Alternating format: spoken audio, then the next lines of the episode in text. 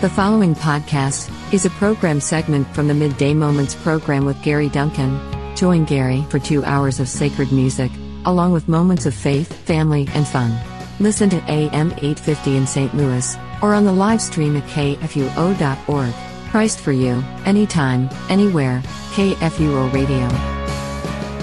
AM 850 KFUO worldwide at kfuo.org. I'm Gary. This is the Midday Moments program. It's time now for our moment of faith with Pastor Doug Nicely. Uh, pastor Nicely is the pastor of Jerusalem Lutheran Church in Collinsville, Illinois. Good afternoon, Pastor. Good afternoon, Gary. Good to talk to you as always. Today we're on the ninth and tenth commandment. We're combining those together to talk about it, and that is you shall not covet your neighbor's house, you shall not covet your neighbor's wife, or his male servant, or his female servant, or his ox, or his donkey, or anything of your neighbor's. Uh, you shall not covet. And that's one verse in, in Exodus chapter 20. Yeah. Um, which is interesting that we have two commandments there. And it just has to do with how you number the commandments. There's nothing in the Bible that says that commandment number one is this verse, commandment number two is that verse, and different church traditions have different ways of counting the commandments. But when we get to verse 17, we all end up with number 10. Okay.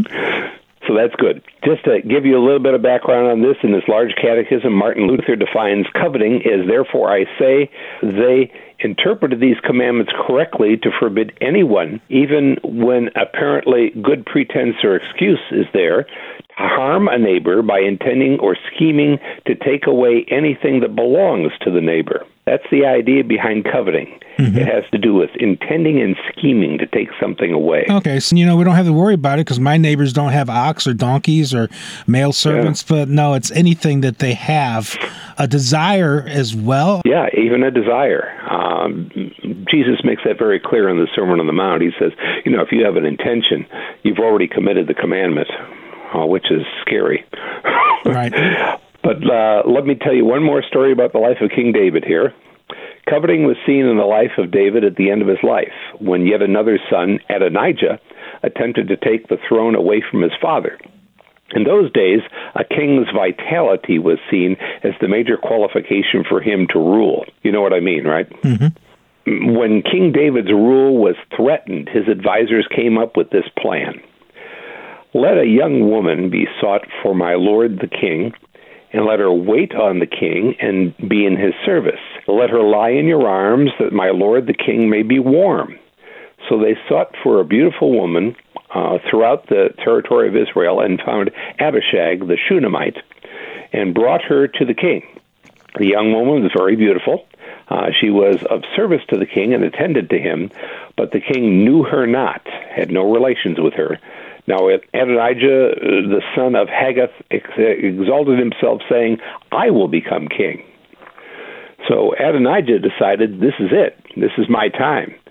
If uh, if David if David can't uh, be virile with a woman, then um, he doesn't have a right to be king anymore. So he was coveting the kingdom. The whole thing, yeah. Yeah. Well, Adonijah was David's eldest son. He had been waiting for a long time to be chosen as his father's successor to the throne. Now it's Adonijah's turn. Instead of honoring his father, he forgets about him and proceeds to live out his personal sovereignty as if David was already dead. Absalom tried to kill his father, but Adonijah simply ignored him. That's a quote from Eugene Peterson, an interesting book on uh, the life of King David. Like Absalom's story, the plot by Adonijah ends up in a failure.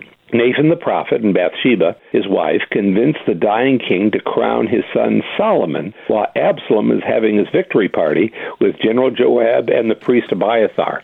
Which means, once again, just like we talked about with the eighth commandment, these sons were recruiting David's trusted advisors. In fact, in the case of Joab, he was David's cousin, and Joab decided he was going to go over with uh, Adonijah too. So it's it's kind of sad that all of this happens. We we look forward, I guess, to something that we might inherit. As I've mentioned on a number of occasions, and this comes from a lot of years of being in the ministry, there's probably no time when you're going to run into more resentment in a family than when you end up arguing over something that you potentially can inherit. Right. That's such a mess. I've seen that in my life too, where uh, families break apart after the death of a, a parent uh, because they fight over things. They covet Yeah. those things. Yeah. So here's a little bit of advice from Jesus.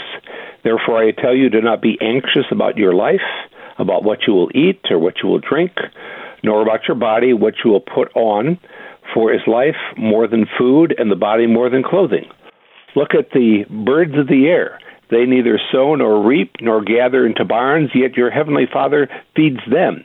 Are you of much more value than they? And which of you, by being anxious, can add a single hour to your life? And then he goes on and talks about other things too. It's just a kind of a warning that, once again, as we're going to find out a few weeks from now, there are so many ways of applying give us this day our daily bread to our lives.